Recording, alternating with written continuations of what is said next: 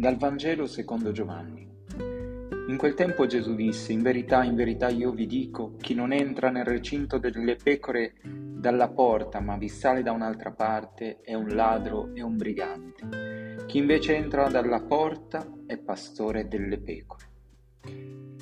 Il Vangelo scorre e a un certo punto ci si domanda, ma Gesù è il pastore o la porta? Perché io ho dovuto rileggere varie volte questo Vangelo per riuscire, almeno spero, ad afferrare il discorso. Credo che anche gli apostoli fossero un po' confusi, tanto che Gesù lo ha dovuto rispiegare. Essi, tra virgolette si dice, non capirono di che cosa parlava loro. Per un tratto infatti pare di ascoltare i moniti di Gesù contro le guide che sono diffusi in altri Vangeli.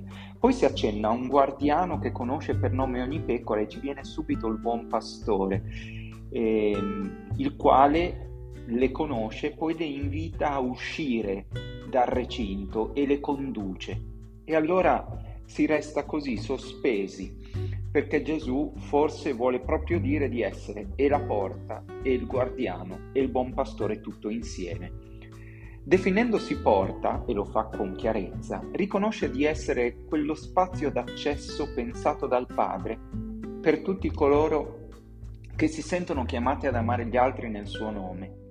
Passando altrove, come facevano per esempio le guide del popolo, si finirà per diventare ladri e briganti, cercando di essere serviti invece di servire. Comunque sia, a Gesù interessa una cosa sola e, ripete, e, la ripete con convinzione. Io sono venuto perché abbiano la vita e l'abbiano in abbondanza, cioè sia se è porta, sia se è il buon pastore, sia come guarda, guardiano, a lui interessa che noi abbiamo la vita e la vita in abbondanza, cioè non è venuto per limitarci nella vita, ma perché la nostra vita sia davvero una vita da Dio, una vita bella, abbondante.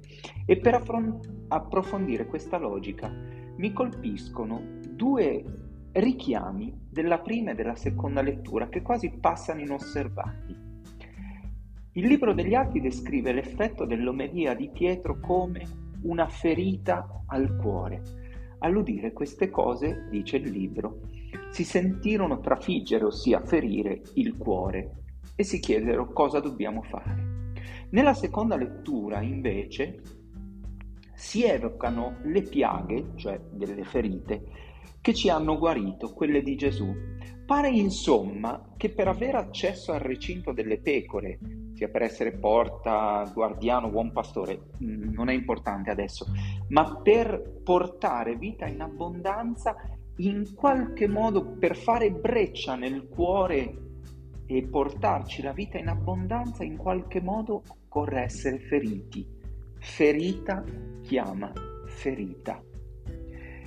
Cioè, per amare davvero occorre essere disposti a ferirci e per questo vorrei riportarvi eh, il testo di un autore che ho recentemente scoperto, Alessandro Deo eh, che scrive così, la Chiesa dovrebbe smettere di aiutare i poveri per iniziare a farsi povera.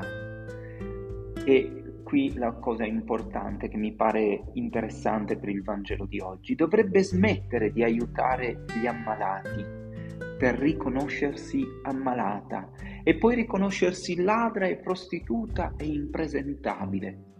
Parole forti, e continuo. L'unica strada che vedo percorribile per la Chiesa è quella di accettare lo scandalo del male, delle sue ferite, il marcio della carne, l'essere come ogni uomo sulla terra. Bellissimo questo.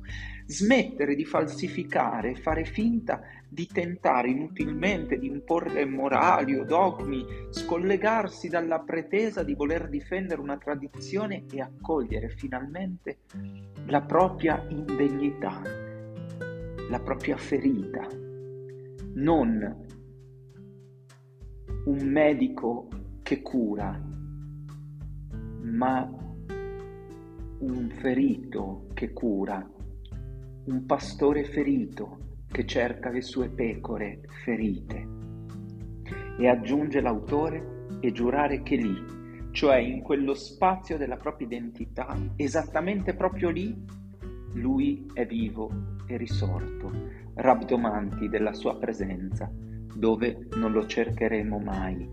Nelle note metterò il link al testo integrale, ma mi pare bellissima la descrizione della Chiesa dalle porte aperte, della Chiesa povera per i poveri, direi anche la Chiesa ferita per i feriti di cui parla sovente Papa Francesco. E allora in questa domenica, nella quale il Vangelo ci invita ess- a passare per la porta, chiediamo al Signore di non avere paura delle nostre ferite, ma di attraverso la tua misericordia metterle a servizio. Aiutaci, Signore, allora a scoprire la forza della debolezza, la fecondità della ferita, la profezia della piaga, che di fatto è una porta aperta sulle ferite del mondo. Non fare che per vergogna ne nascondiamo, fai invece che possiamo metterle a servizio di chi soffre. Buona domenica!